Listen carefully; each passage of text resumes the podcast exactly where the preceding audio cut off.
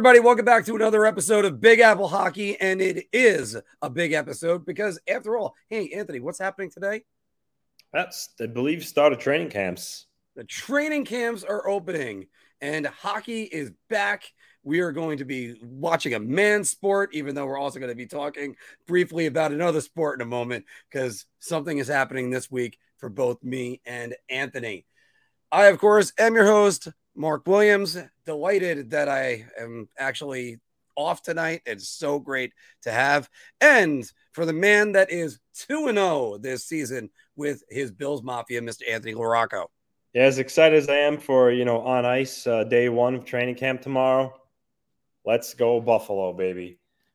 They yes. uh, they they are the best team in the N F L right now. I mean, that's I that's, you know, that's I think that's I mean, the Dolphins obviously overachieving right now, but Buffalo, yeah. uh, they're widely picked to win the Super Bowl. They're they are an absolute wagon right now and jo- led by Josh Allen. So, I'm really happy. We'll see uh, you know, we'll see what happens when our teams clash on Sunday.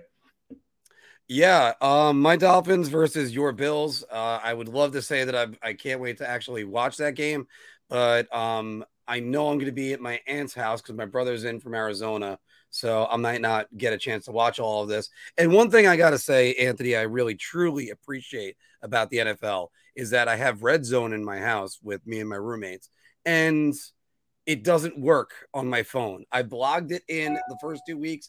That's the thing. I, I you can say what you will about the N H L, but it, it doesn't work on there because the N F L's got to pimp themselves out to like nine thousand different things. Well, everybody, by the way, thanks for joining us today because we have a lot to cover. Mat Barzal's thirty-two Thoughts interview, a whole lot of stuff in the bar talk, especially with Nate MacKinnon getting paid. And that's the only way I have to talk to say it with him because he is getting paid today.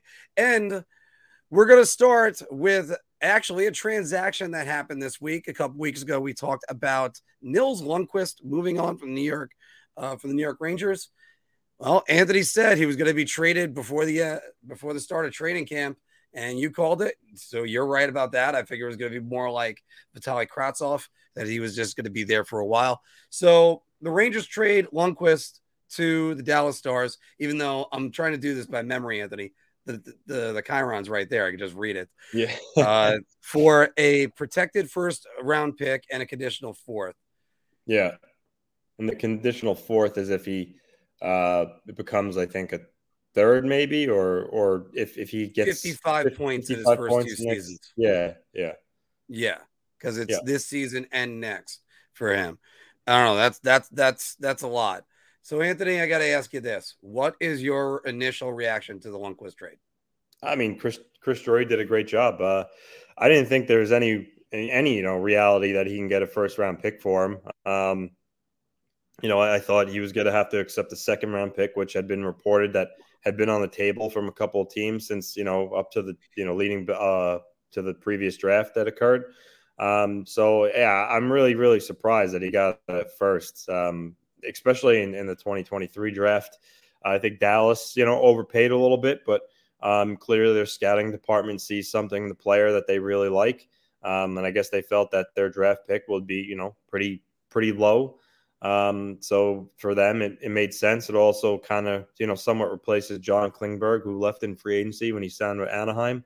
Um, So, you know, it's a it's a good deal for for both teams, I suppose. You know, the Rangers get an additional first, whether it be this year or next, uh, and another fourth, and then Dallas gets the player they want. So, um, but but kudos on Chris Drury for for getting a first for him again, because I didn't I didn't think that was possible. You know, Nils Lundkvist, um, you know, didn't really have the best first year pro. Uh, I mean, he had he had he played pretty good in Hartford once he got adjusted to North America, but Um, you know, he didn't live up to some of the expectations uh, that a lot of Ranger fans kind of put on him. But with that said, I think, albeit some of it was unrealistic or a little unfair, I, I think, Mark, as you would admit, I think he was a little overhyped uh, by a lot large portion of the Ranger fan base going into uh, the previous season. I mean, we even talked about it on this show. Well, not me specifically, but, you know, Mills going for a Calder. And um, so, yeah, it, it was uh, – It was a lot of high expectations for him to live up to. And, you know, hopefully, you know, in Dallas, he blossoms as a player as he gets older. But, um, again, you know, he kudos to Chris Drory for getting the first. He, he, you know, he he did a really good job there. This is potentially a win-win for both teams. Uh, and just going with what the Rangers have right now, I, I gotta say, it Chris Drury basically just got a do-over. It's here you go. He has a, he has a first-round pick, probably going to be mid to late first round. So the Rangers get to completely just do it all over. You don't have to worry about uh, whether or not Lundkvist succeeds or not, because who cares? He wasn't going to succeed in New York. The the role wasn't there for him here. And I this is why, Anthony, when I talk about roles for any well, for any team, never mind never mind a um a hockey team. I mean, you could do it with baseball with lineups, football with uh different roles, slot receiver, uh split end. Um then you have, and of course, basketball and their stuff. But I mean, Lundkvist wasn't just going to be a power play quarterback, so he wasn't going to develop there. He was just he was going to get marginal power play two time, yeah. maybe at that, if at that. And as a bottom pairing defenseman, I'm not really in love with Lundkvist being there anyway. No, so they felt, moved on to yeah. He felt he felt blocked. He felt blocked, and you know some. Uh, and not to cut you off, but I've seen some Ranger fans criticize him and okay, well, you know, suck it up and work hard and you know win your spot back, but. um You know, it's it's it's easier said than done to just say that. You know, from his perspective, you know, position is big in hockey. Not often does a player switch to their offside. Um, so for him, he, I guess he felt that that you know that wasn't feasible, and he wanted to play right away. Um, and you know, he did he did what was best for him. Um, so I don't I don't blame him, and I, I don't obviously blame the Rangers either. But I mm-hmm. think it, it's a good a better situation for everybody now.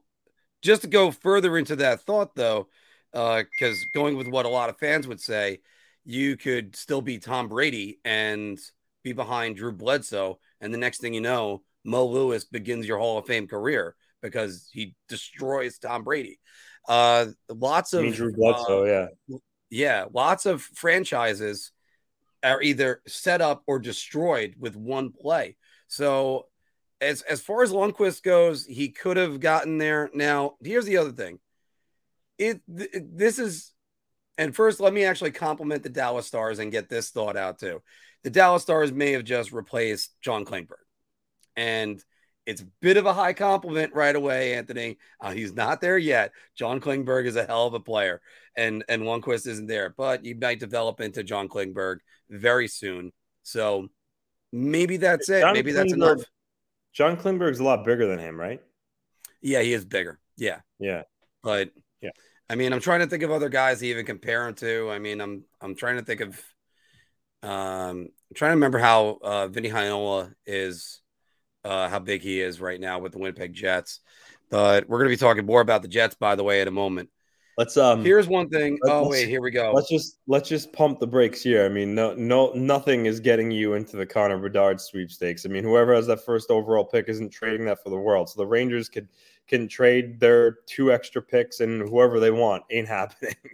But yeah, I, I, I appreciate right. the dreaming about it. I appreciate the dreaming of it, but that's that's not happening. And I'm so glad you put up this comment because uh, that's a lot of Ranger fans that were saying yesterday, cool, so they could actually win the Stanley Cup and mean the Connor Bedard sweepstakes. No. Nope, they're not. It's mm. first round. It's it's top ten protected. So if the Stars get it and for some reason decline the first round pick this year, it still just moved to uh, the twenty twenty-four in that case. But there's kind of a couple underlying themes with this. Which I got to ask you, uh, well, actually, I was going to ask you about it. What, what do you, when you look at the Nils Lundkvist situation, are there any underlying themes that you're seeing? Because here's what I see. Um, Gordy Clark's scouting was very flawed at that time because, let's see, they had uh, five first-round draft picks in those two years. Elias Anderson, Philip Hedl, uh, Vitali Kravtsov, Keandre Miller, and Nils Lundkvist. So far, Anderson and Lundkvist are gone. T B D on Kravtsov. Miller looks like a home run, and we're still waiting to see on Hedl. Yeah, so, you know, and it's also the treatment of first round picks. I mean, go ahead. I mean, I, mean Phil, I think Philk's talked about this recently on social media and oh. in the past, but I, it is a little concerning that a lot of guys, you know, Elias Anderson and and Nils Lundkvist, uh, Kravtsov, you know, they all requested trades and, you know, wanted out. Um, I mean, every every one of those situations, honestly, is is pretty different. But, I mean, it still is a little – it makes you scratch your head exactly, you know, exactly what goes on after the player's drafted and, and why this has transpired three times now. I mean, Vitali Kravtsov, it seems like they repaired the relationship, uh, but who knows? I mean, if if he got beat out by somebody in camp and, you know, the Rangers tried to send him down, that would be the end of it for him. Um, I'm I'm almost positive of that. There's no way that he's going to accept another demotion to Hartford after how he basically kicked and screamed after the first one. So, fortunately, um, he's not going to. I think it's a one-way deal. Well, he can. It, he would just be – he would have to go through – waivers if it's just a one year if it's oh, just okay. a one yeah. deal. All right. So no no one's exempt from going to to being sent to the A H L. It just depends if they're, you know, um, exempt from passing the waivers. Actually, despite Kravtsov's one way deal, I'm not sure. He might he might not he might still be exempt for waivers. I mean, the guy hasn't even played an N H L game yet. So I don't I don't think I don't think he would have to pass through waivers, but maybe I'm wrong. But anyway, um point is, yeah, it's it's happened three times, uh, and mm-hmm. then you can also look to okay, Kakko is a high pick, and you know he hasn't really broke out yet. So yeah, it's it's it does make you scratch your head and wonder, you know, what goes on with the Rangers, you know, scouting and development of players. And I think that's that's a very important topic and important thing to broach, uh, because. The truth is, the Rangers have done a piss poor job of developing forwards. They've done well with defensemen, not so much forwards. I did see this one comment. I just want to get to it real quick. There's still one more question in this segment, but Romano just said this one. Nils is a victim of good circumstance for us. Everyone just about panned out. We had no space for him. Also, a top Swede D and uh, twenty-eighth overall should play. Uh, His demand was reasonable here.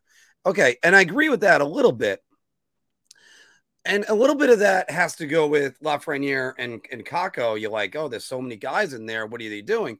But on the other hand, the other problem that goes into that is you're then choosing veterans over these guys. You can't learn by never doing. Yeah. It's, it's, it's never going to happen. I mean, if that's the case, just by watching videos on, on YouTube, I should be a scratch golfer. Trust me, it's not going yeah. to happen. Mark, so, you know better than me. I thought I thought Kravtsov's only played in preseason games. He's played regular season games for the Rangers? Yeah, the shortened season, the uh, COVID season. He played ah, about, okay. uh, uh, yeah, I want to say twenty games. All right. So that's right. I, I, uh, that totally went over my head. I didn't I didn't even realize that. I guess that just goes to show he's didn't. I didn't really have a huge effect. But yeah, I, I and just as, and, and by the way, Anthony, just to say this for the record, um, as far as that goes, he had if his first career N H L goal was against the Devils, and then they ended up disallowing it because it, it was on offsides. Yeah, and I'm I, and I'm like, oh come on, just give him the goal anyway. And I think he ended up getting it a a few weeks later against. Uh, against the Devils again. So, and D C just uh, just like Bridgeport, they uh, they they both are, and I think Bridgeport's even worse. To be honest with you, I I, I uh, very very uh, crime-ridden city. It's not not not particularly good. Yeah, they're, they're not exactly the best of cities. Well, first off, if you got a Russian that's refusing, he's like this this place is not not good. No, no, then that's pretty bad. Uh, Anthony, one more one more bit about the Lundkvist trade is: does this mean I, I hate to use this term win loss, but does this mean the Rangers lost the Ryan McDonagh trade? I mean, I already thought they lost the Ryan McDonagh trade regardless. Um, I mean, it doesn't really help, but I mean, I don't, I don't, not, not so much for me does this affect it. Like, cause again, I already had my belief they already did to begin with. So. Yeah, I got to agree with you on that one. And I already think that they lost. Now, granted, you could still get something out of it. That's where the good news out of all this is, but it's just, it's at least you get the do over on the draft pick now. Who knows what the Rangers get at, at probably I'm going to say the Stars are going to be around twenty-three to twenty-four. That made me laugh. no, no, no, no, no. no. Yeah, I, Connecticut is good. Yeah. Hartford is just not that yeah. great. I uh, my buddy played Division One at Quinnipiac. I would visit him many times. That area is nice. They have a lot of nice areas in Connecticut, but those particular cities, I mean, not not the best. Let's just say this: well, you're not you're not, you're not vacationing in Bridgeport or Hartford. Yeah, and uh, major cities, they're they're not they don't exactly have the best track records to begin with. So, uh, but again. It's just as far as, but as far as the, the Ryan McDonagh trade, I, I'd still, the Rangers got Brett Howden, Libor Hájek. Like, who was doing the scouting on these guys? That's, that's the thing I just can't help but go, because what, what, what, what, what were they looking at? Why is Libor Hájek still on this team? I still don't get it, but all right. We are going to move on from there. By the way, if you happen to notice that I'm wearing my Big Apple hockey hat, we do have them available. Anthony's got the white version. I got the blue version. They're available in the link below. It's on our eBay store. Look us up because uh, they're starting to go. I've actually can't believe I've sold as many as I have, but they might have been out of pity with friends. So I don't know about that, Anthony. Uh, uh, Anthony, we're going to go. Actually, I got to leave the ticker on for that. Anthony, the other big news that I have to mention that happened this week, and it's really not news, it's just an interview, but Mat Barzal was interviewed by uh, thirty-two Thoughts and Elliot Friedman. They did a yeah, great job. The media tour in Vegas, yeah. Yeah, I mean, they had Crosby, they had Scheifele on there, but Barzal is the one that, that they got a lot. I, I think there's a lot of good sound bites. Yeah, Islander fans, you're going to want to hear this. But Barzal was talking about his offseason. He said, Uh, Barzal on the summer. I need my sunshine. New York has it. Played golf four or five days. It was great. Right out of the rink, the golf. Uh, talking about how they always have their practice facility. Barzal on becoming an East Coaster. Uh, I still think it's about fifty-fifty. I still bring that B C blood is floating around New York. Two worlds colliding. Um, I'm tilting a little bit more New York. Good news again, Islander fans. He hasn't, uh, and by the way, and also good news on the contract. Let's get this out of the way. Anthony, he's an R F A, right? Yes. Okay. So he's not walking right away. He's, he's, there's no chance of pulling a Tavares. So everybody can feel free to feel free to love again. Um, and this one I like too about what he said. Barzal on the Long Island lifestyle. It's really underrated. I just saw the Michael Jackson musical. I just missed, I realized I misspelled Michael Jackson right there. And uh, get to play a top ten golf course the next day, uh, do Martha's Vineyard, and the Hamptons are two hours away.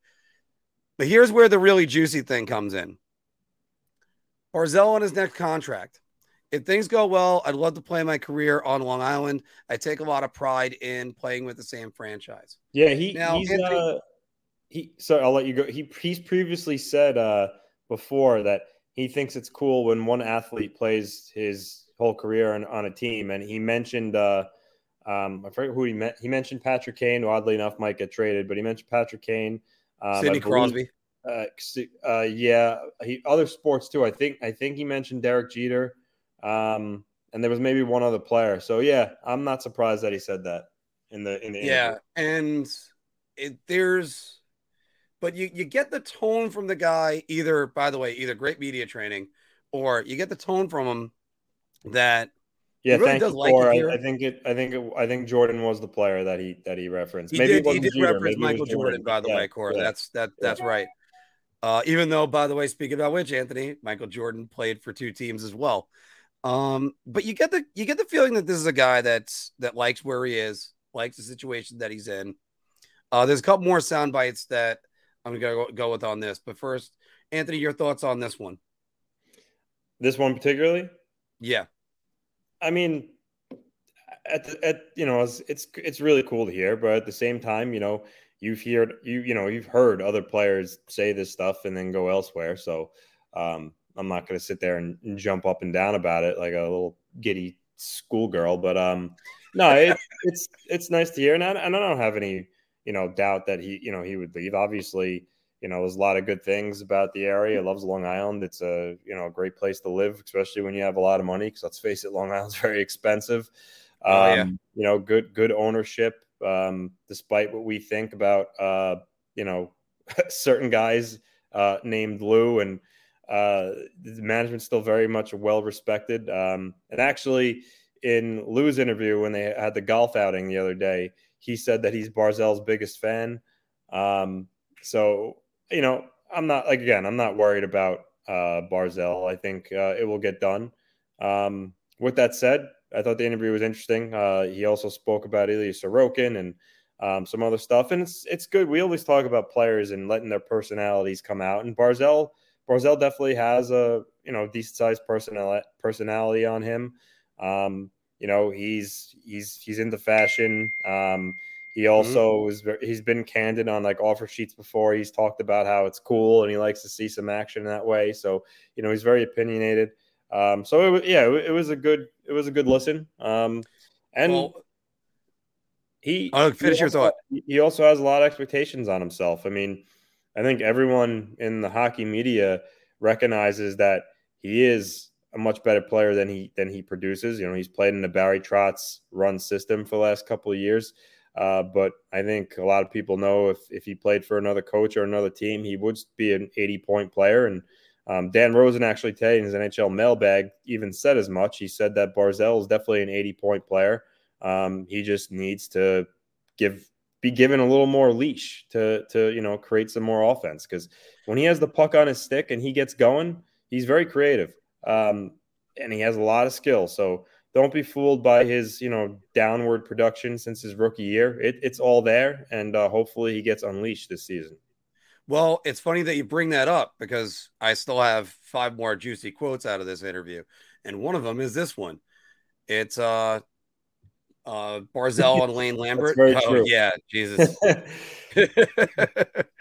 uh, Barzal and Lane Lambert. I think him, him and Barry have similar philosophies. Lane will expect me to back check hard. If I'm not doing that, I can't do other things. Speaking about that leash, if you're not playing defense, then don't. Don't be thinking I'm going to set you free on offense.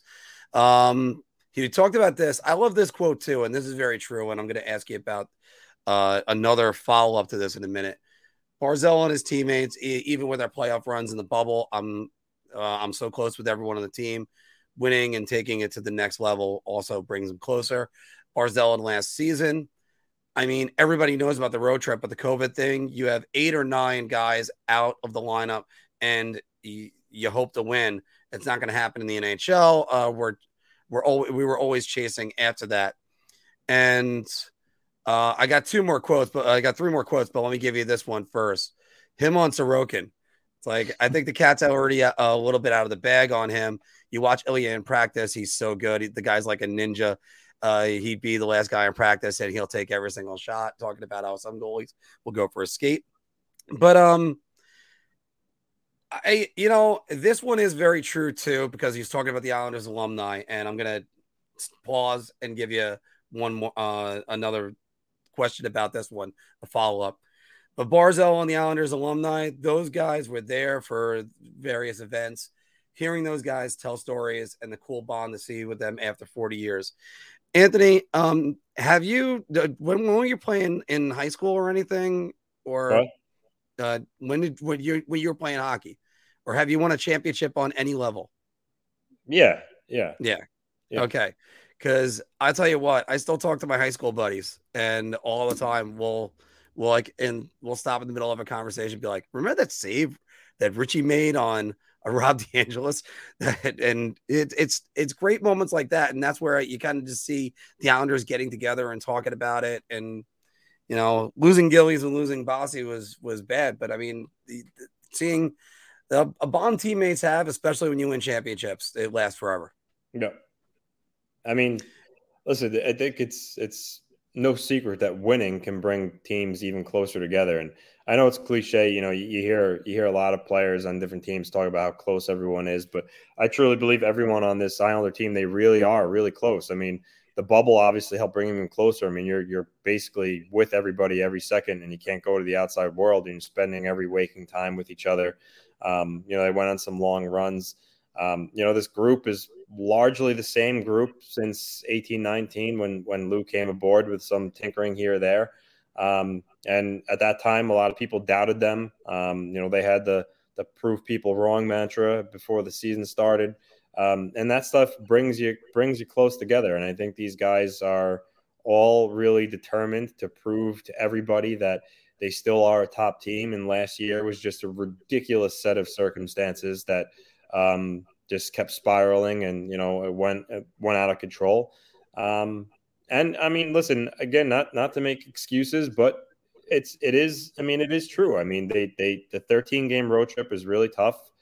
Uh, then you get ravaged by COVID, and the league, for whatever reason, had them continue playing, Mark. It wasn't that, that, that like they, sh- they shut down for other teams, games postponed, but for whatever reason, the Islanders, I don't know if it was because it was a new building and they didn't want to postpone new games. Uh, postpone. I think it was a new building, by the way.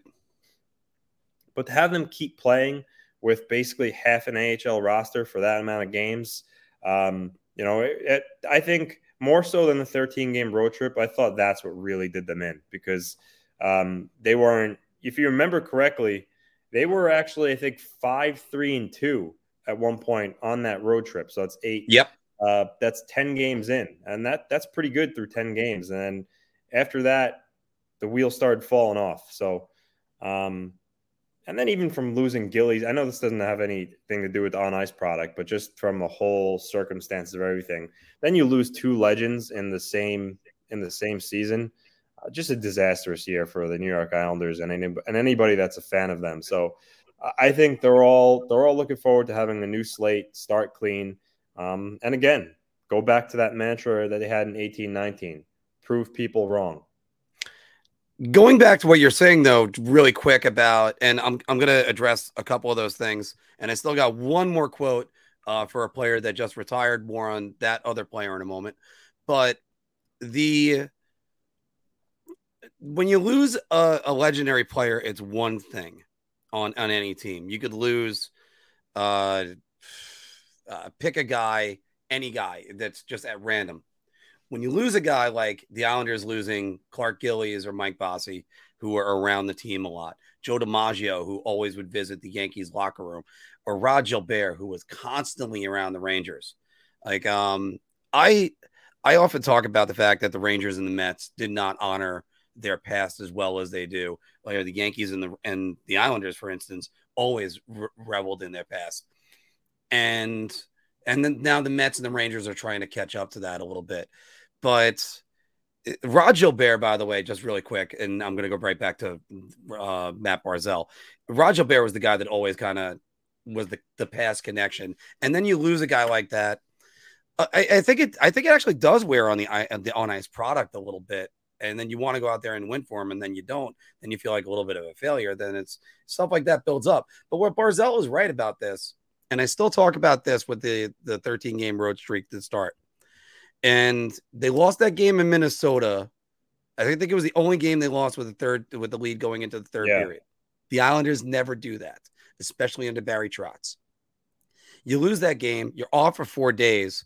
Then you get the Devils, and the Devils just cold clocked them for nothing. I believe that was because you're circling the date to go to Tampa. That's game number twelve of the road trip. The Islanders get there, score the first goal. Tampa wins the game four to one, if I rem- remember correctly. And then th- before you can even blink an eye, they're down four, nothing to the Florida Panthers in, in the first period. You're going, what the hell is happening over here?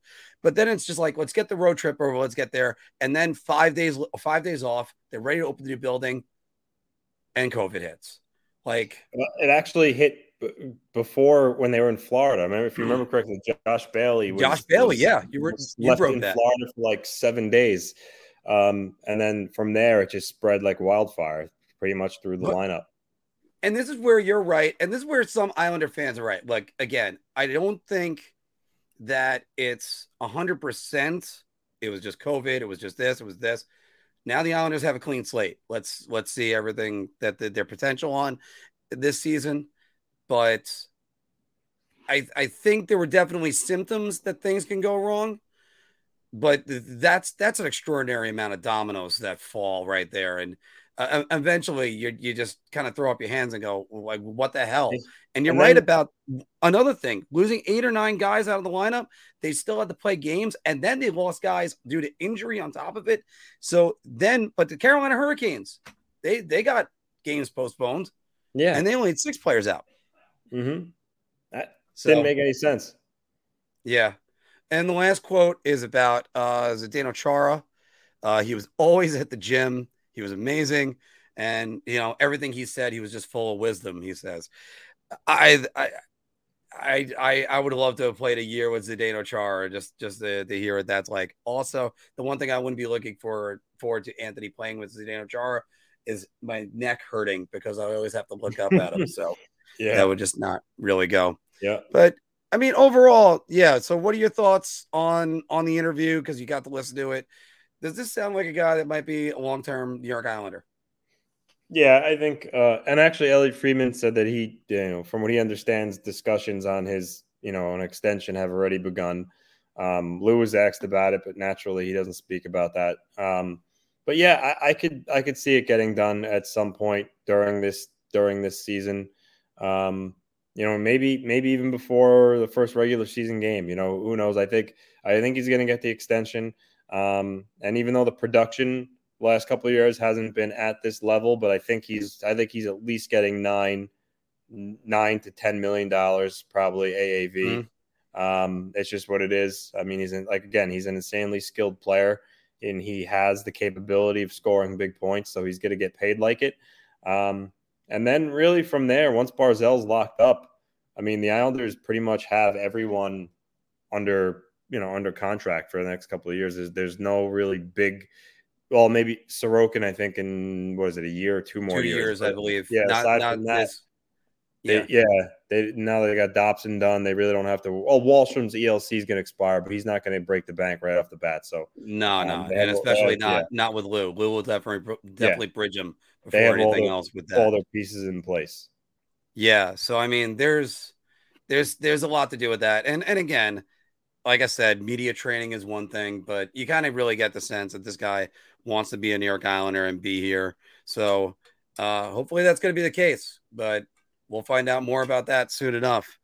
So, by the way, uh, going to throw it back down one more time to tell everybody, make sure you go to Manscaped uh, right over here. That's actually, no, I actually have it in my bathroom. I just had the bag. Yeah, over you, here. you don't want to get but, caught. You don't want to get caught with your pants down and be, and be embarrassed. So if you catch my nope. drift. So, right. Ahead, exactly.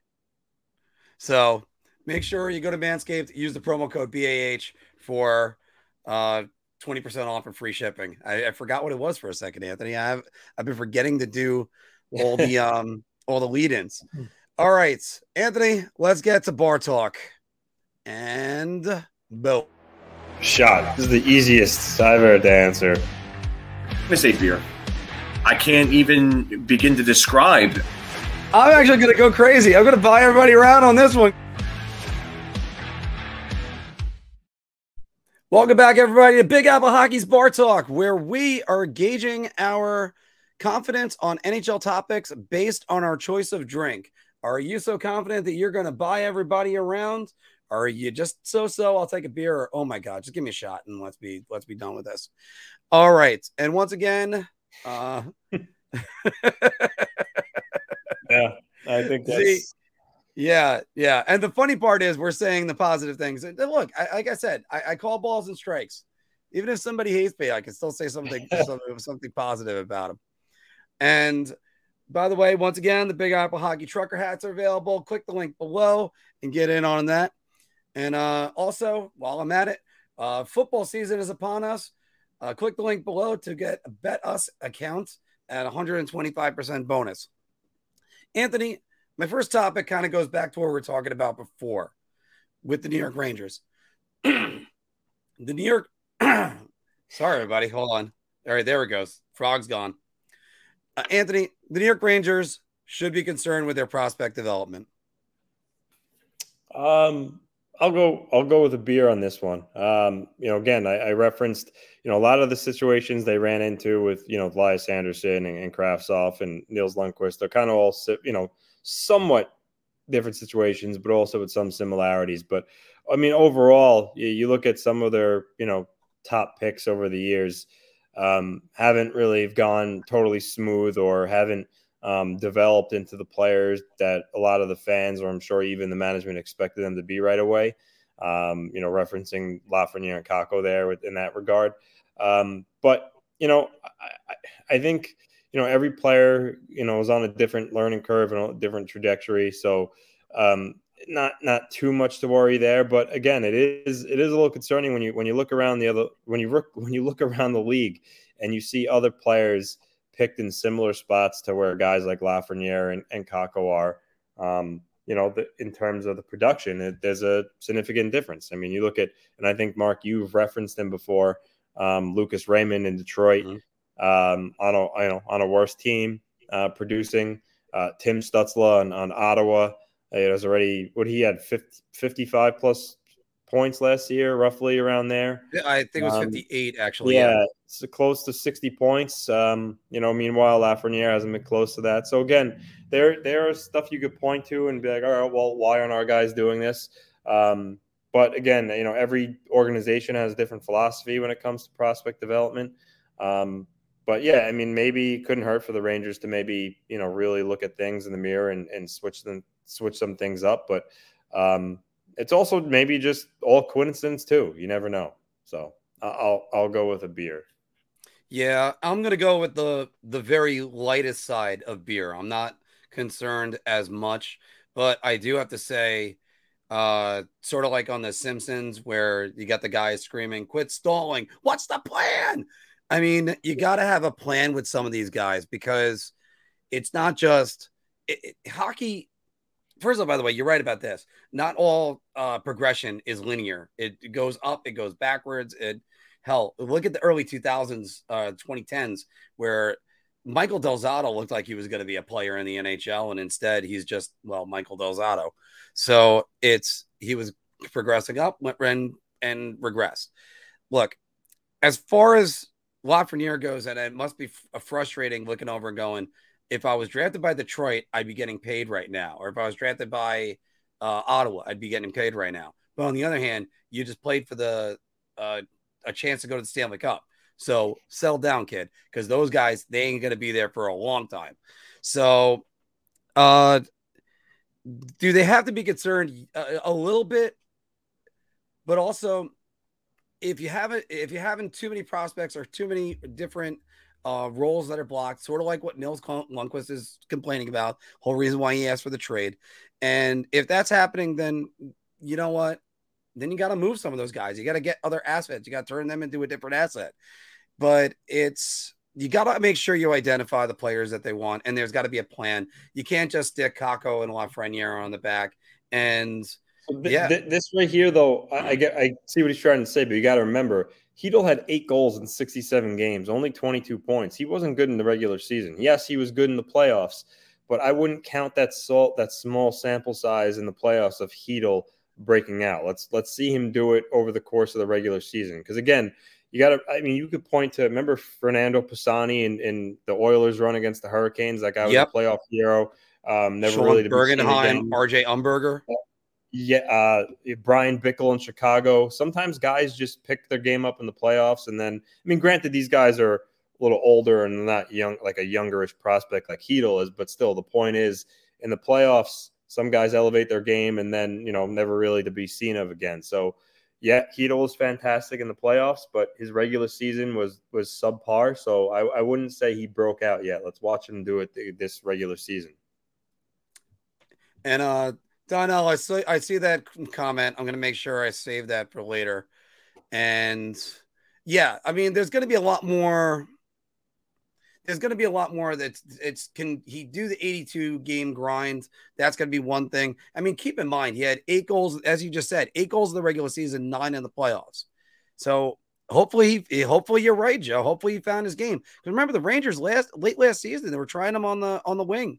So it's, it's not necessarily like uh, Hedl's exactly found it. I still think his place would be, uh, Uh, I I still think his place would be with Panarin, because then Panarin could do all the center uh, heavy lifting, uh, dirty work. So, Anthony, we're going to move on to a former Islander great, and we can actually say the word former Islander. Well, he wasn't an Islander great, but he was a great player anyway.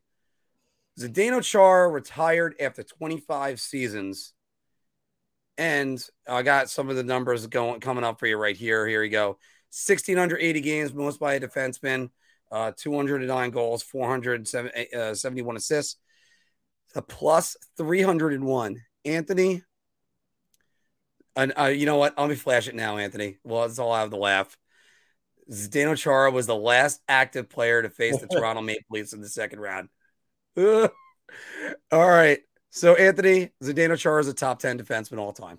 Oh, well, we talked about this in our group chat with Phil yesterday. We do. And I think, you know, he made it very clear that, you know, it's really not close. Um, I mean, I, I have him outside the top ten, too, because uh, there's just, I mean, there's there's a lot of guys who, you know, put up more points than him and, you know, had very prolific careers, too. But, I mean, Chara was a, he was a, like a unicorn almost. His combination of, of like, size with still moving pretty well when he was younger. Um, it's pretty amazing. I'm not, not sure we'll ever see something like that again, a guy that big um, being as mobile as he was and good in really all areas. Um, as I mentioned, you know, this is a guy that had a couple, you know, three fifty-point seasons when he wasn't really even known to be an offensive defenseman. Uh, his mm-hmm. his job was a big, nasty, uh, top pair shutdown guy. Um You know, definitely a Hall of Famer. I mean, I probably have him around fifteen or so, um, but it's no slight on him. I mean, he's he's one of the best defensemen that we have kind of grown up watching in our teen teen years and and you know beyond. Uh, so yeah, fantastic career for Chara, but I don't know if I'd call him a top ten defenseman. All right, so that's a shot for that, right? Beer. Oh, beer. Okay. Yeah. So we got you for beer. I'm going to go shot. And again, this is no fault of his own. And the reason why on that one is uh, there's so many great defensemen. I can't put him ahead of Chelios or Leach. I can't put him ahead of Pronger, Niedermeyer, um, Stevens. And, and I'm, I'm not even scraping to the best. The top five on defense is basically set. I actually, by the way, argue this all the time with uh, my friend, John, who uh, runs All Things Islanders, but it's, like who's the best, who's the, the best defenseman of all time is Bobby Orr. The second best defenseman, that's where we argue. I actually go Nick Lidstrom. Uh, how about that one, everybody? And then you got Ray Bourque, then you have Paul Coffey, then you have Doug Harvey. There's so many different guys that you can go with on this. And so it's not really Chara's fault that he's a top ten defenseman of all time, but man, he has put up one hell of a career. And it just, what, so all the things that Chara has done, that that rocket of a slap shot for for starters and hardest shot in N H L history. He's done it with with uh with composite sticks. He's done it with a wooden stick, and and I mean he basically made Ryan Callahan captain of the New York Rangers because Callahan dove in front of uh a Chara slap shot, and I believe he broke his ankle or his foot. It might have been his, I think it might have been his ankle. That was back in twenty eleven, and then the Rangers were without him the rest of the season. But uh, it's been it's been a great ride for Zdeno Chara. Can't can't say enough of that. And it this is no fault of his own. This guy this guy is one of the best of all time. And I, I would I would say he's probably he's definitely the best Slovakian hockey player of all time. And the funny part about that is he's got competition. Marian Gaborik and Uh, uh, for instance, Marian Gaborik and Marian Hossa would be two of the ones that I would, would come to mind on that. And then the other guys, I guess, I'm, I'm see, I don't know where the Stastny brothers, if they're Czech or if they're Slovak, as I know, I think they came out of Czechoslovakia back when it was back in the day. So I don't know which one they are. I'd have to look that up right now. So I'm going to reserve the right to have the Stastny brothers on there as I'm trying to kill a couple more minutes waiting for Anthony to come back. So, but, um, yeah, Big Z. Oh man, Big Z. He was, yeah. And by the way, you know, the one thing that sucks is that now all the players in the N H L are younger than me. So what can I say? forty-four and, uh, still thinking, all right, well, uh, maybe I could play in the league because there's a forty-five year old in the league. Granted, he's six nine and a former def- um, Norris Trophy winner. Can't believe he only won one, but still. Uh, by the way, checking in on the poll question that you guys have right over here. I have, where is your favorite seat at the game? So far, low, and at center ice, forty-two percent of you.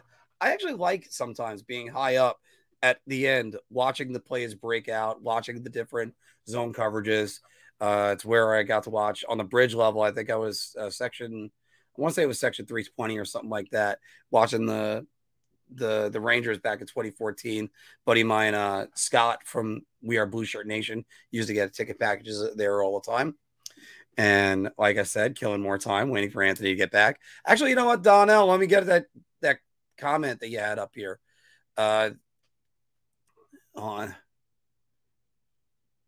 Wait, wait. Oh, yeah, the set, set up the Grand Slam. I thought they were playing right now for a minute. By the way, yeah, how about Aaron Judge, sixty home runs? And I actually, I was at the bar looking at the T V, and I called it. I'm like, as soon as, as, as I, I figured got, the game would be out of reach. I, I think the, it was a three one count. He ended up going to three two, throw him right on in. The, the I mean, and by the way, the best part about it is it hit a railing. As soon as it hit the railing, it went right past. There was a free-for-all for that ball because everybody knows that's a lottery ticket. So they are Slovakian. Thank you, Dominic. See, uh, oh, thank you, Davey. Thank you. Uh, Omar, don't worry in your eyes. You're younger than me by five years. Yeah, I, I'm hoping, hoping on that. Yeah, it's the latest, not the greatest. That is, that is true. But I mean, Aaron Judge, Aaron Judge is doing a lot of things that, you know, I'll say this, I'll say this to him in one second as uh, as I just go back to Donnell's comment real quick before I go to back to Aaron Judge. Actually, let me finish on Aaron Judge. Aaron Judge is hitting sixty home runs. I think he's the first player to hit sixty without really any competition behind him. Think about it. Uh, you have Ruth hitting sixty, but Lou Gehrig was be- was right behind him. And Lou Gehrig, by the way, one hundred seventy-six R B Is that year. That's fourth most in American League history, I think. And he did it. There's a minimum sixty times where no one was on base. Unbelievable. So I, I'm, I'm, I find that as a mind-boggling statistic. Now, so let's start with that. Then you have Maris doing it. And he was, uh, let's see, it was uh, Mantle right behind him. I think Mantle finished with fifty-five that year. And Maris went on to hit sixty-one.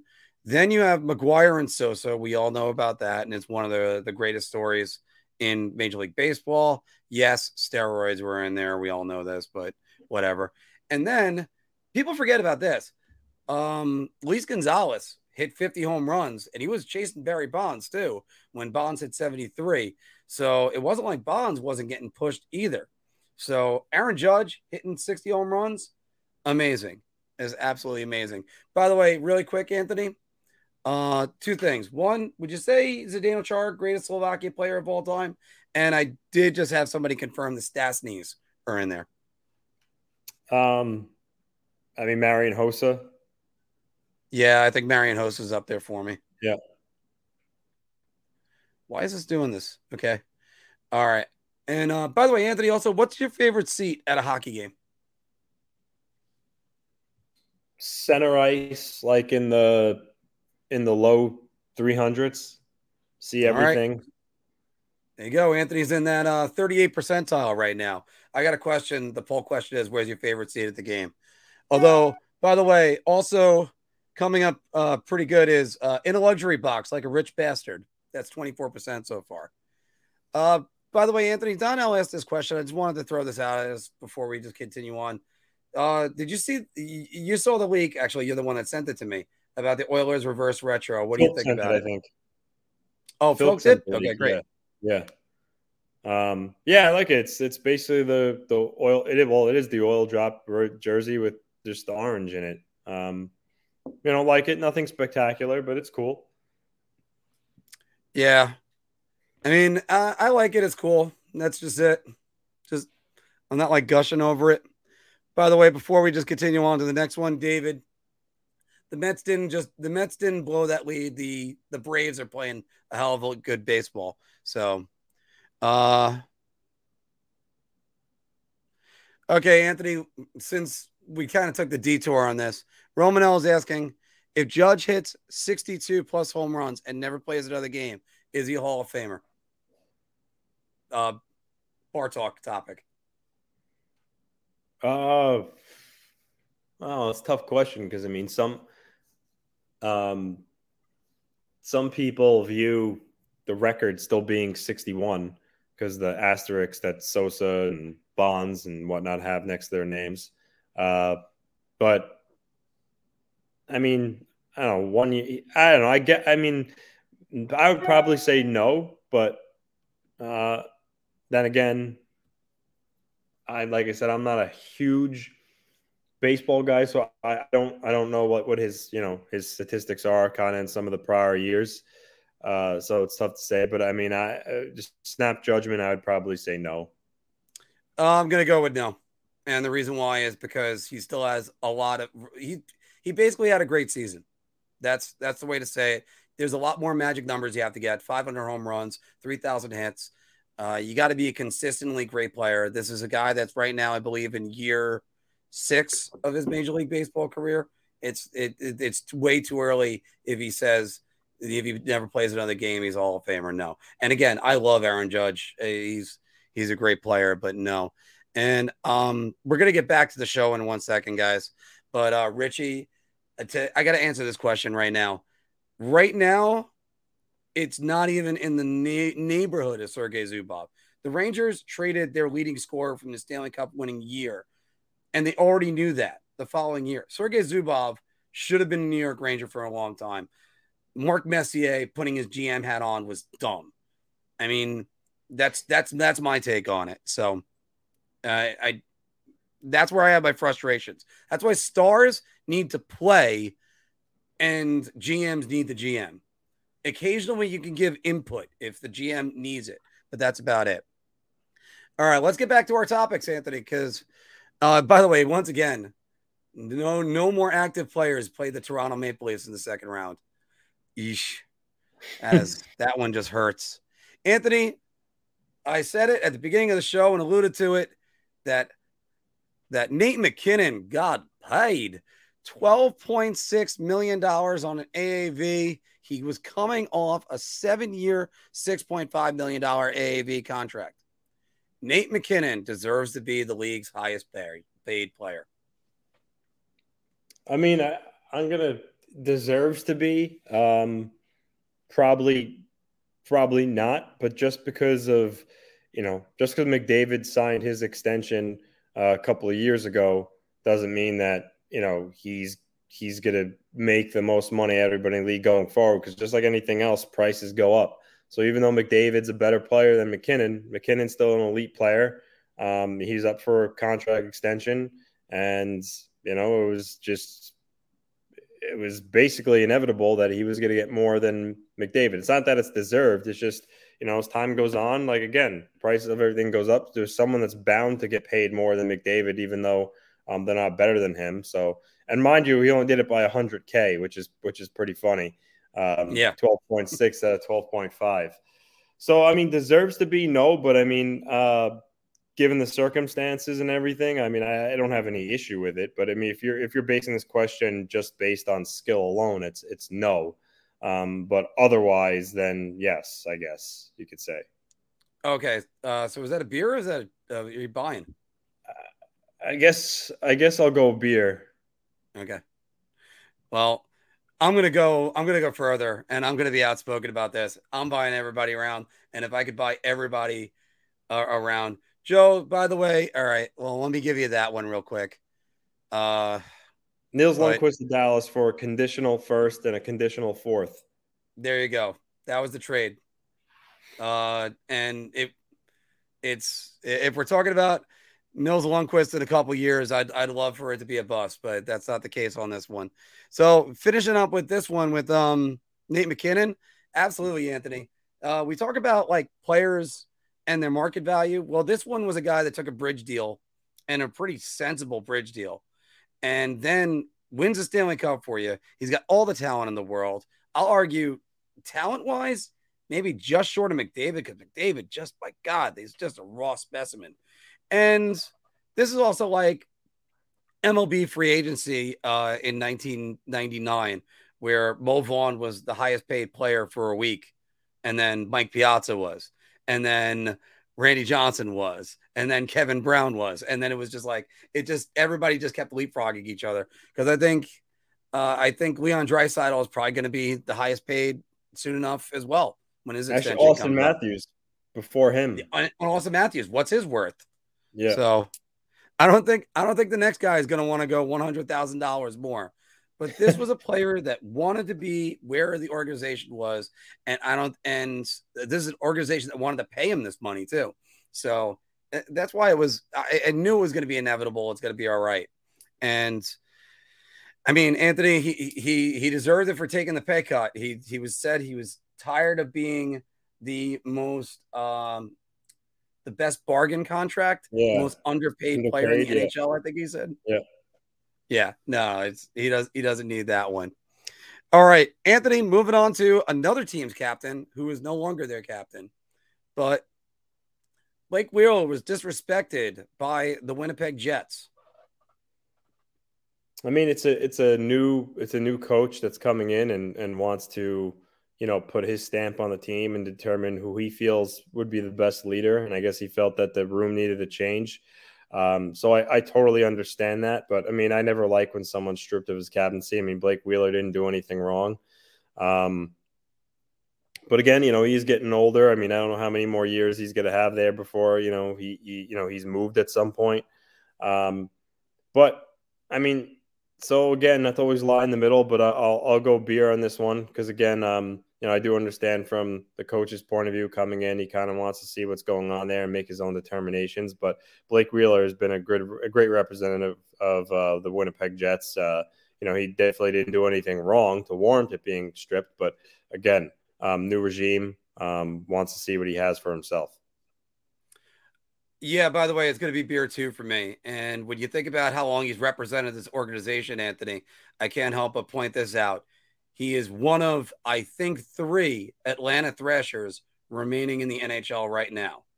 And I think it's, I got him, Kane, and Zach Bogosian. Other than that, I think that's how long you represented them back when they were in Atlanta. So yeah. For starters, Blake Wheeler, great job as, as a captain. And yes, new organizations, they kind of want to go in a different way. Wheeler handling it well, Anthony. This is the quote from it. Uh, I don't need a letter on my jersey. There was a time in my career where that validation was important to me. But also, I got to say this too, because uh, I know God, the last time I, I I know something like this happened and it was a veteran player was, I think it was Thornton in San Jose got stripped and they handed it over to Pavelski and they ended up, I think, making a Stanley Cup Finals after that. So Dustin, it's not Dustin Brown too. Yeah, Dustin Brown yeah. too recently. Yeah, and they yeah. gave it to – thank you, by the way. And they gave it to, to Kopitar. Yeah. But, uh, again, by the way, I do have to say this. And Dustin Brown also knows oh, I'm kind of reaching the end of my road. Mm-hmm. It's all right. So, there you go.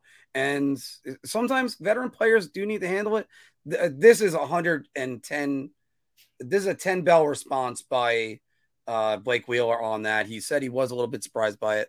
Also, there's oh, there's a thought in the Winnipeg media that they were talking about taking pressure off of Wheeler and not having so much on his plate. He's the guy that was always talking to the media all the time and at least, you know, easing his burden a little bit.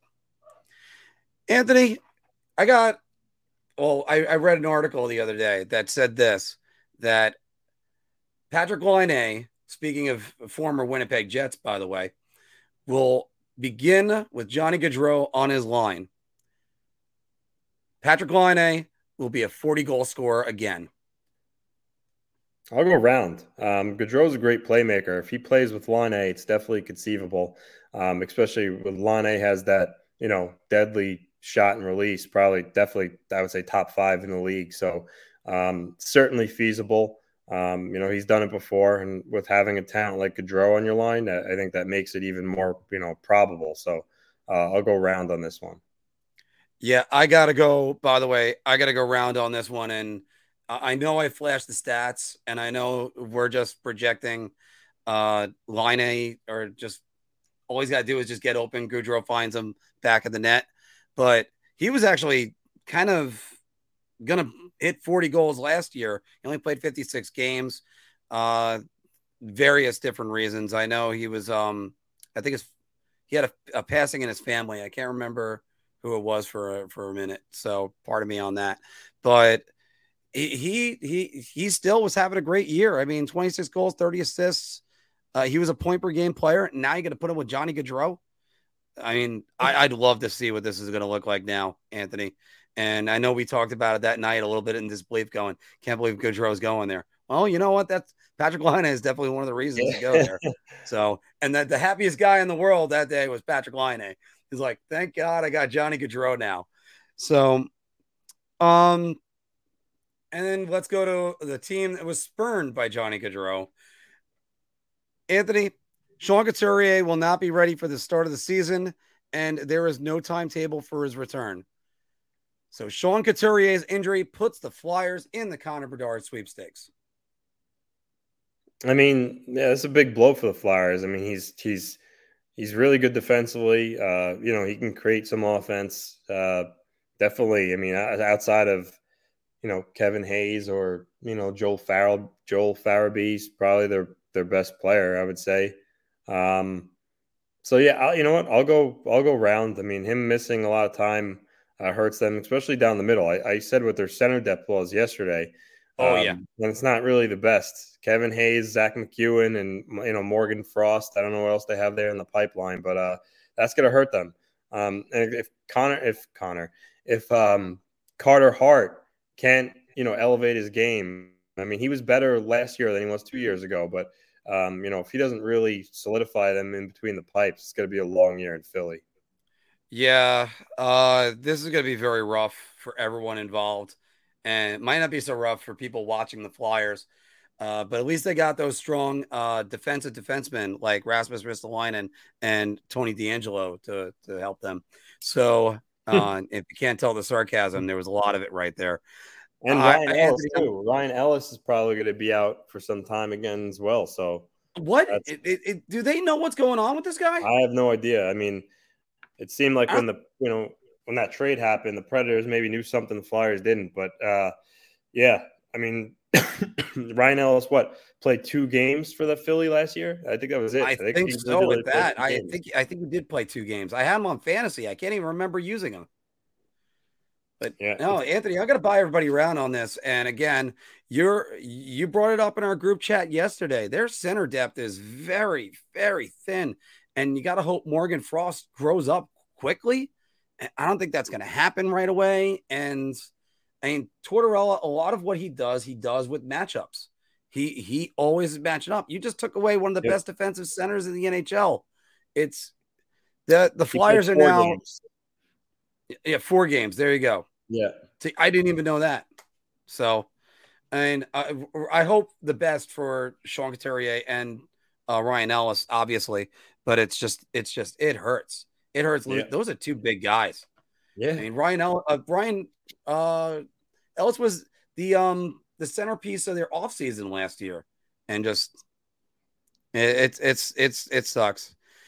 Anthony, one more defenseman. Actually, there was a lot of defensemen that retired this week. Uh, Keith Yandel retired, but also yeah. Anthony, one more defenseman retired as well.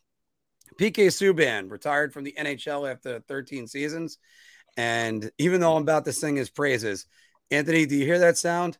That's the sound of every forward happy that they won't be slew-footed. So, um, but going to where I'm really bringing this up, he's he's going into broadcasting. That we yeah. don't need to worry about that. Put him in, just just put him on every network. I don't care. He's going to be a great T V personality. I'll start this off. I'll buy everybody around on this. Remember. When uh, the guy that was to my to my left over here, remember when we had Ray Ferrar on because he got him. That's the reason why I'm I'm also gonna sing some of Anthony's praises on that. And even Ray Ferrar just he's he said right away he's gonna be great on T V. And I just hope because uh, I think when he was on E S P N, I think they kind of um, restrained him a little bit. Throw him on T N T. He will just let loose, but they already got their wild card. They got their crazy guy. That's that's this and that. So you know what? Just wherever you get him, just let him just let it rip because he's he's a one-of-a-kind personality, Anthony. Go ahead. Yeah, Round for sure. He's got a great personality. Um, and I think he's going to be fantastic on T V. I, I even read something the other day that apparently he's he's near an agreement to have a So I forget what it was called or what net what network it was going to be on, but it was going to be uh, it's going to start in May. Um, but I'm not, I wasn't surprised by it because I think everyone knew that he was going to end up on T V doing something. So mm-hmm. um, got a good great career. Um, I'm not really surprised he retired based on how his game has trended the last two years. Uh, but you know, um, I think he's going to be absolutely great on T V and the media. Yeah. I mean, he, he, it really fell off a cliff at the end of um his Nashville days. Yeah. But it's, you know what? When you have something to to back it up like that, that's that, you got to love that. You got to love that where you can just go right and be on T V. All right. So, guys, that is the end of our Bar Talk segment. I know it went a little bit longer because we had a little bit of that break for Aaron Judge in the middle of it. And me riffing about Slovakian hockey players for a little bit as well. So throw down more of your thoughts in the comments below. And uh, it's time for some Q and A. So, and again, Anthony, I'm just so happy I don't have to work tonight. I, I was ready to snap mentally. Yeah, I'm not probably oh, a big oh relief. Boy. Yeah. I I wish we could do that, Tommy. I wish we could do that. And and again, by the way, all of us on the ninety-six X-Ball team, we all talk about Richie's save that's on there. um, oh wow, Steven saying uh uh for people playing fantasy hockey, Nils Lundkvist is a sleeper pick. Now that he's with Dallas, second pair of minutes behind Heiskanen and first power play unit.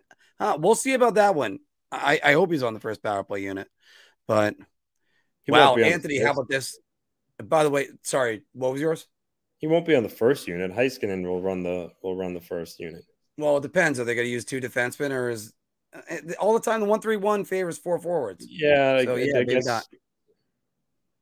Sometimes they'll do that though. By the way, this is also a pretty good uh, comparison. David saying Ellis is jo- has the Joffrey Lupul disease, and Cora saying Ellis is the version, uh, the Flyers version of Yoenis Cespedes. Yikes. No phone call. Um, So, all right, yeah, because that's what Lundkvist was when it was, um, when he was on the second power play unit, getting his only N H L goal. Man, that was a rocket. So, all right, the Nils Lundkvist, uh, go on with some of these comments real quick. No, the Nils Lundkvist trade, I think it's a win for the Rangers, getting a first-round pick in a deep draft. As that boy says, he is worth more to the Rangers being traded than the Rangers keeping him. Yep, unfortunately. But that's just because he's blocked. Players asked to leave teams all... Yeah, by the way, and that happens. Yeah. Players asked to leave teams all the time. Big Daddy, that's a great question. I have to look that one up. Who was the most... Uh, underpaid player in the league right now? Huh. Well, at the moment, the easy answer is uh, Jason Robertson. I'm waiting for Anthony to get back on. Hopefully, uh, he's got a good answer on that one. Huh, let me think. I mean, you could say Mark Scheifele. I think he's getting five point five. Uh, I'm on cap friendly right now. So... because I always have cap friendly on. Yeah, Shifley's getting uh six point one. Uh, I tell you who's not underpaid anymore, uh, Kyle Connor. Wow. I think people are going to stop talking about him as being the best cap seeker in the N H L. Uh, and see, I, I immediately went to Winnipeg because I don't, I don't think they're paying a lot of guys, but there's some in there. I think Jerry McCann just signed for a long term.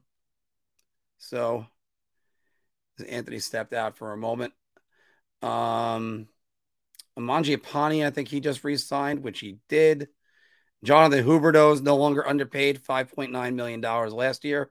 So, I mean, there's some good candidates. I think, actually, you just gave me an idea for an article, so thank you very much. Steven, uh, when you were talking about it, what prospects I'm looking forward to. By the way, hope I get to see you next week when you're in from New York. Uh, I'm going to be at the Rangers-Devils game next Thursday night. So uh, with this one, which Rangers prospect am I most looking forward to? Uh, I'm actually going – I think we talked about him. I, I'm, I'm going with Will Cooley because I think the Rangers are going to need more bottom six help, and especially if Sammy Blais has an injury again. So it's going to be interesting to see uh, what he's going to bring. Uh, a lot of people kept, that made the Tom Wilson comparison when he was younger. So hopefully, or when he was drafted, I should say, not when he was younger. But it's there's going to be a lot of that. So uh, I, I say Will Cooley. Because Brendan Ottman, I think their their best bet is to just slide him and get him right back to junior hockey again, get another year where he's can dominate down there in Flint. Hopefully go see a game down there as well. So there you go. Training camp does start this week. Actually, it starts today. So that's always a good thing. Uh, John D. Lee, how we doing? If Kravtsov makes the team, is it more to keep him or trade him?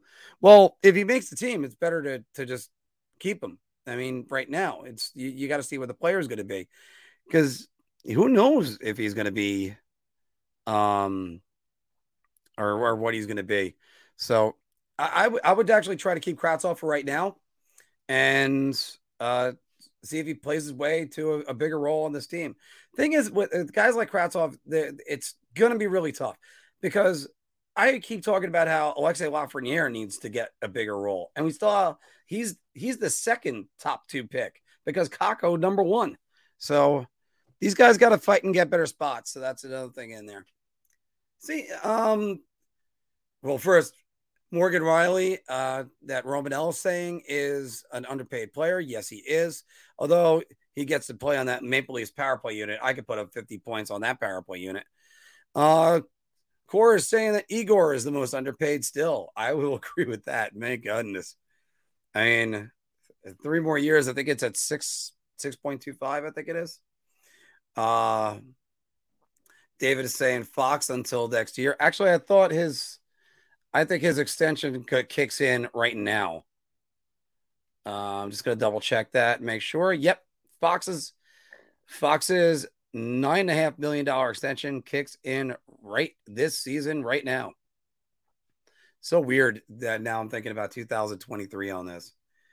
It's uh, it's just odd on that one. Steven is saying, I love how petty uh, McKinnon was asking for one hundred thousand more so he could be the highest paid player. I don't know if it's uh, I actually, you know what? You probably know, you probably looked it up. So uh, it could have been just Joe Sakic wanting to make, make it happen.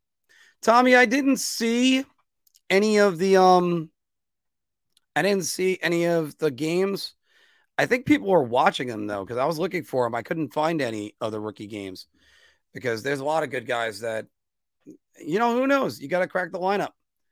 So, and, And yeah, Steven, by the way, yeah, I I was laughing about that. I saw you I saw you say uh, Justin. I'm trying to remember what it was. It was just, but yeah, the Justin's yeah, pulling a mark. Yeah. So Anthony had to step out for a sec, so he's going to be back in a minute. Uh, uh they they did have him last year cuz I watched some of them, but again, yeah, I had to I had to fight to find it on some of these. Just as opposed to say, by the way, Steven uh, and everybody else, I was watching some of the Detroit rookie games, and they have a full-blown broadcast. This is the Detroit Red Wings. Now, I'm, I'm going to say the Detroit Red Wings and not the New York Rangers. Obviously, they're an original six team in a major market. But come on, guys. The Rangers, pick it up. Throw um, throw some junior reporter out there. So it, it's okay. What else are the guys doing? But then again, they still got a lot of work to do, and, you know, they're going to be doing a lot during the season. So, yeah, yeah, Justin Gauthier, that was it. Well, Anthony Lynn, I'm trying to remember where I had that from, but there, there was another one. All right. Um, that was a good one. Stat Boy Justin. If the kids perform, Kreider will get fifty. Here's my total for Chris Kreider this season, forty-two. And that's going to be, that'll, that'll be what I'll say, because I do, I do think I broke down his game footage. Um, I, I got to make this video. I got to edit it for everybody, but his, a lot of his uh, game last year, I don't think it's circumstantial. I think it actually can be repeated, because a lot of them, he was, he was just getting open and, and just getting deflections everywhere. Adrian Kempe is unpaid, is, is uh, underpaid, unpaid. I thought you get unpaid. The, the dude, all right, let's see where we are right here. Uh, Adrian, by the way, Adrian Kempe, by the way, if you're playing fantasy, he's my number one candidate for his stats to go down. And I'll tell you why in a second. Adrian Kempe, five point five million dollars uh, for the next four years. So, or this year and the next three years. Uh, I'm going to go with that. He's probably getting paid exactly where he needs to be. Him and his teammate, Victor Arvidsson. Uh, Kempe, one reason why is because a lot of that power play time that he had last year, I think that's going to go to, uh, that's going to go to Kevin Fiala, because you're paying him like he's a number one scoring winger, and you got to hope that he's going to score, uh, let's see, eighty-five points last year. So, yeah, and and Steven, that's that's a great point on that. Yeah, and unfortunately, of all the people that scored fifty their first season, none of them ever scored fifty ever again. I think about uh, Messier and Pat Verbeek. I think had like they were on track to score fifty with the ninety-five ninety-six Rangers, and then both of them got injured. I do think Kreider is repeatable. I don't know if fifty is going to be his answer. This is a great answer, Rasmus Anderson. Uh, from the Flames, and Josh Norris of the center. Well, not Norris anymore. Norris got paid. Norris just got paid. Uh, so I was on the right track with some of these.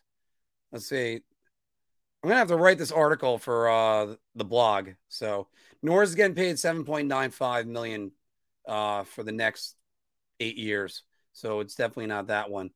And Rasmus Anderson is getting paid four point five million dollars for the next, uh, for this year and the next four years. Oh, all right. That's, that's actually even, even worse.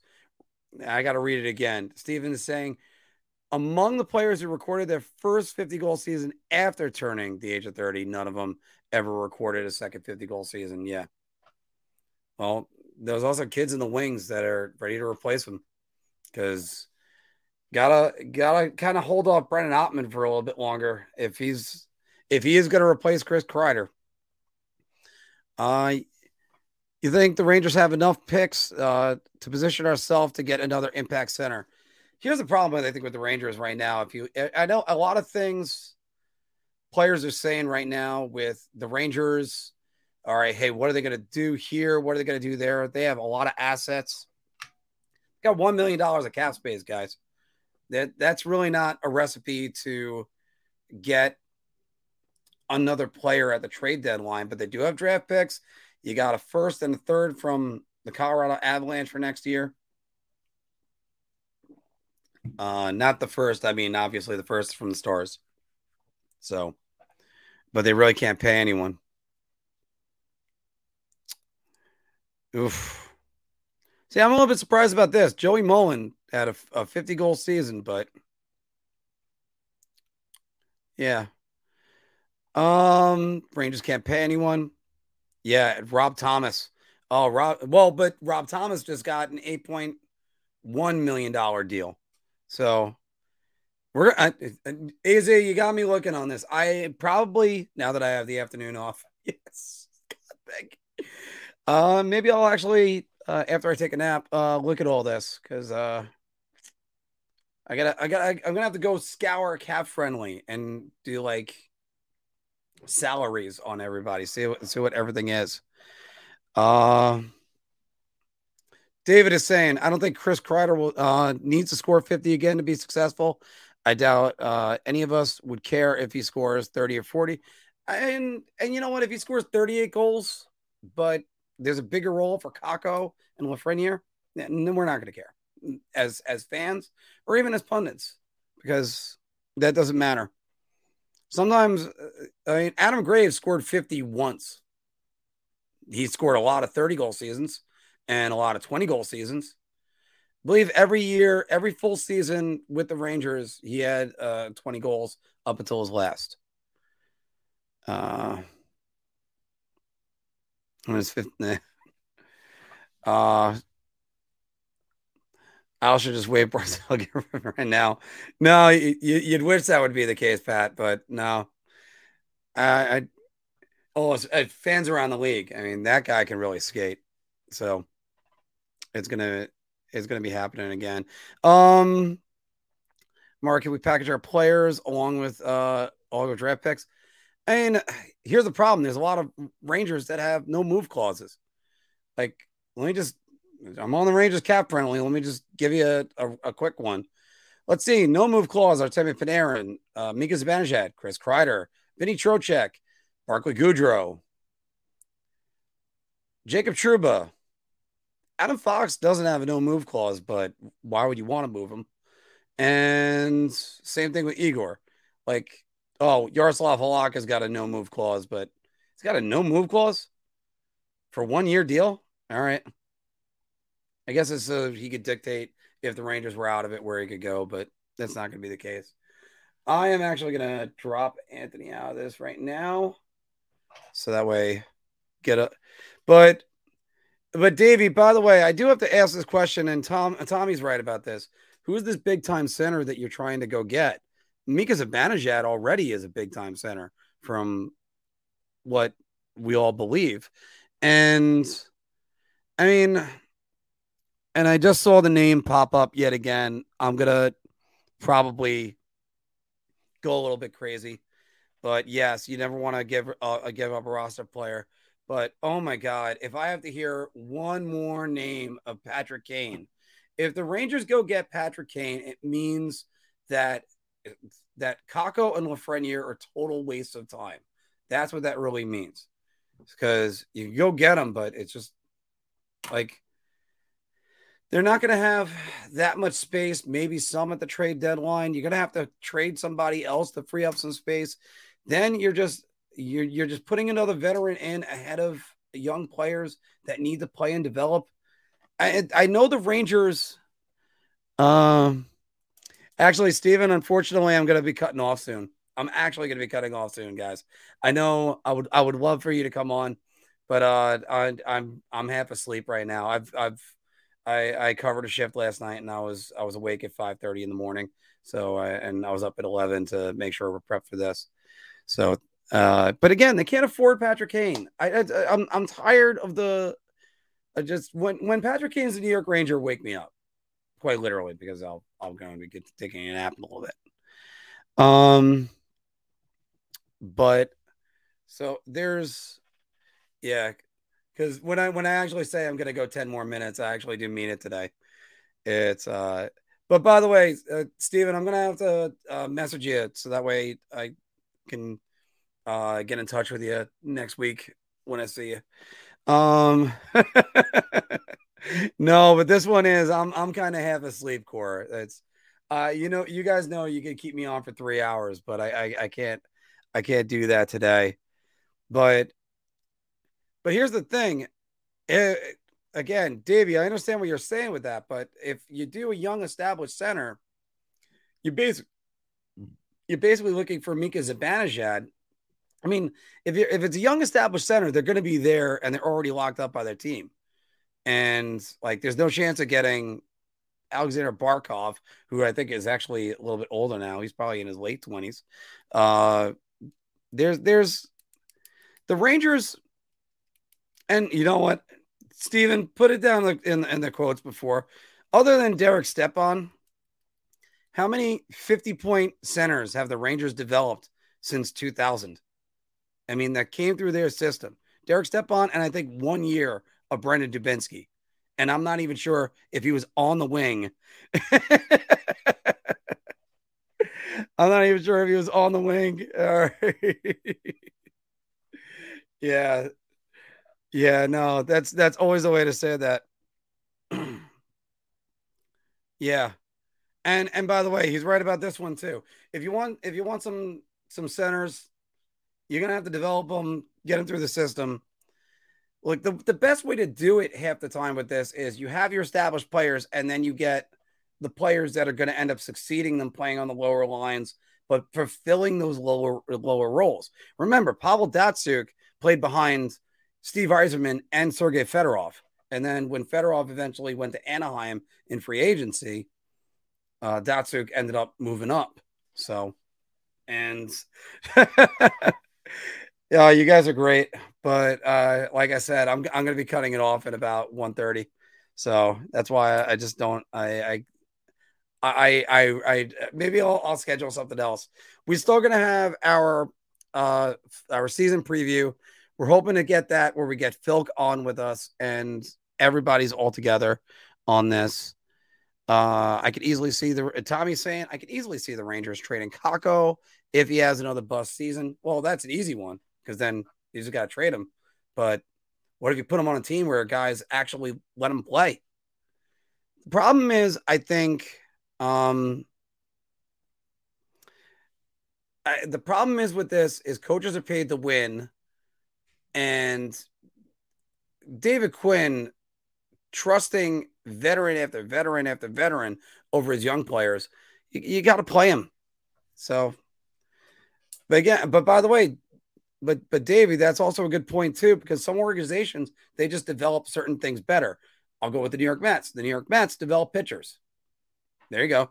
And uh, and the other one I'd say with that is uh, the Rangers don't, just don't develop centers. They need to develop centers. And they got to figure that one out. You could also tell I'm a little bit babbling right now. That's another reason why I know I'm uh, I'm probably going to cut it off soon. We're going to set the time, but we're going to do one thirty, guys. Sorry about it. Uh, it's this isn't exactly riveting uh, T V at the end, but it's why we love to do it. Uh, Drury going to draft a center in the first round next year. Uh, way too many uh, centers that are there.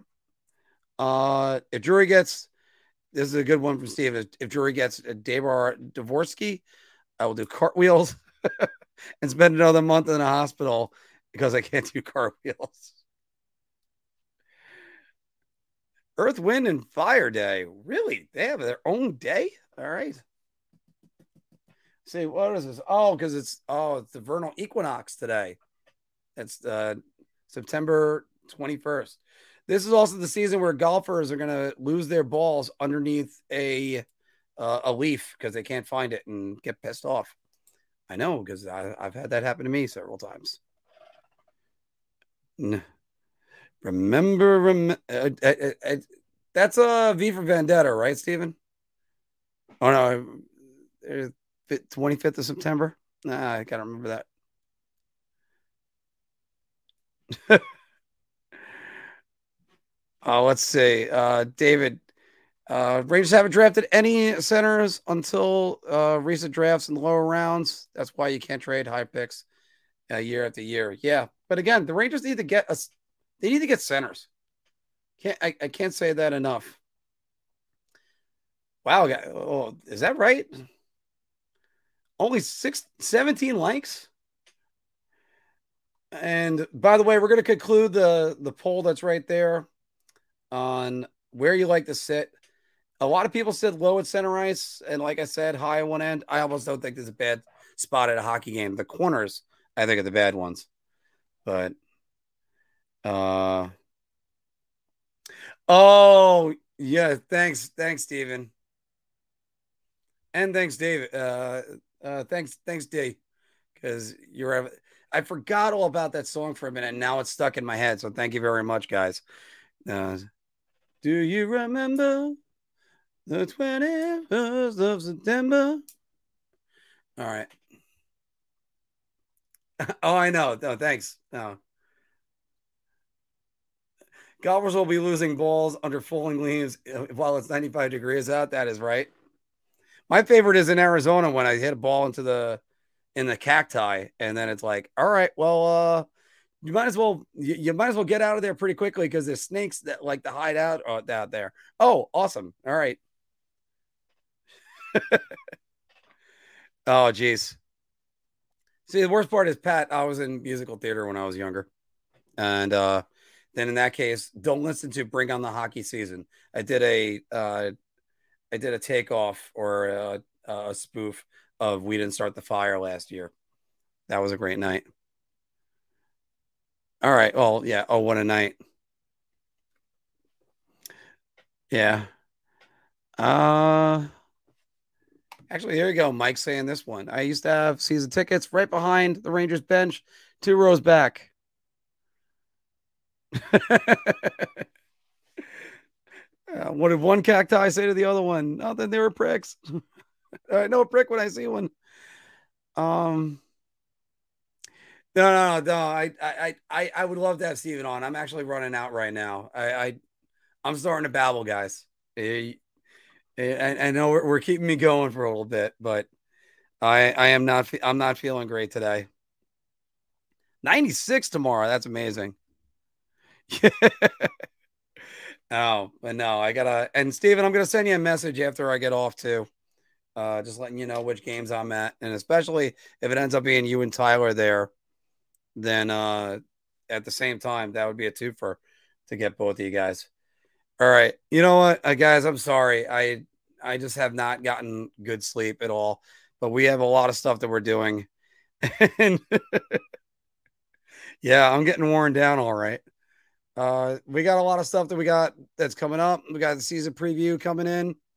And as usual, I like it. I got to bring in my cousin Phil right here to start it up right now. There's another... Uh, well then. Oh, hey, Vinny, I don't think I've... Yeah, well, actually, that's a problem. I had the Red Bull. the Red Bull's already... The Red Bull's one reason why I'm not there, so... So, by the way, I think that's my first time, time I'm seeing you on there, so uh, welcome to the show. Yeah. Oh, guys, sorry. There'll, there'll be other days. Don't worry about it. But I only got the one. Actually, I because what I assumed that was going to happen today was that I was going to immediately go right back to sleep. And now I can actually get lunch. Oh, no, I always say there's always tomorrow, uh, Steven. But, uh, yeah. Um, but... I, you know, actually, I'm going to do five-hour energy and meth to keep you awake for days. I, I think about that. Uh, I think it was um, thirty Rock that they were doing a, a weight loss program with uh, Doctor Spaceman, and he just says, "Well, there's lots of weight loss techniques. Crystal meth has shown to be very good." That's one of my favorite quacks on T V. But yeah, no, no, I, I, now I got a lot to do, and it's a different way, so I can't wait to, to go do that. So, uh, oh yeah, uh, I don't know if I can make a Commonwealth. I will look up how that is. So, is it? Yeah, come on down. It's in Wantaw. I'll always put the address on there. Uh, well. Yes, unfortunately, that's definitely the worst way to do that. Actually, I gotta go find a dentist. Um, unfortunately, Monday's preseason game, the Rangers and Islanders, I'm not going to be there. But like it's because I'm working. So, thank you, General. I try my best with that. So, uh, still love hearing my cousin Phil. Uh, he's and he's uh, he's been gone ten years now. So, which by the way is always a reminder: prostate, uh, get your prostate checked. He, he ended up having prostate cancer, although he did get it checked and he actually survived it, and then it went through remission and came back. So, uh, all right. Uh, I'm happy with the dentist, but I don't mind going to Babylon. Yeah. But I mean, uh, Mike, I'll actually text you about that because I got a lot of questions. And by the way, uh, hopefully Juan S. if you're watching, I have a shirt I had to send out to you. Come on. You, you had to send me your address. All right. So, oh, all right. Well, first, Steven, let me say that. Hopefully you're flying in the Nether- to the Netherlands on the eighth to visit your mom and support her through her chemo. I hope her she'll have a speedy recovery and very quickly. Uh, all the support from us, from Big Apple Hockey, as well as uh, obviously the the Wardy N H L, the Rangers Review, everybody that's over there. Uh, hopefully, yeah. I'm not a dentist, but yeah. Oh, Lauren, how are you doing? Yeah. No, actually, yeah. I'm just get, I'm just. I'm just signing off right now. So, yeah, because I, I, I gotta. I, I, I I'm just burnt out, guys. So don't worry about that. Don't worry. There's gonna be other shows this week. I'll see if I can get some. I'll see if I can finally get that Chris Kreider video done, maybe today. So, yeah. Because my problem, Steven, is I'm always yeah. We're going to one thirty. I'm always I'm always on here. I can't get off. It's a power trip, or it's a drug. It's a wonderful, wonderful drug. All right, guys. So we're gonna cut it off here, though, for today. Uh, it's always great doing these. Uh, next week, a much bigger show. We're actually going to have breaking down thoughts on the preseason games and what we're going to be seeing. Rangers Islanders on Monday, and uh, oh, oh well, uh, that's what she said. So, yeah. Yeah, uh, I can go see Lou sometimes. Looking forward to seeing my Flames playing the Rangers this year. Hopefully we'll get in a few games. Yes, hopefully there'll be a, a seven-game series for the Rangers and the Flames at the end. Because, again, I got to say, that is that is a, a hell of a job that they did to um, to rebuild that team. And I'm still, right now, I'm still trying to figure out ways of not making the Rangers and the Flames by Stanley Cup pick again this year, but this time actually having it happen. So we'll see about that one. All right, Steven, thank you very much. Uh, like I said, I'm going to message you in a few minutes because I still got to get this up on iTunes, Spotify, and iHeartRadio. We're also on now.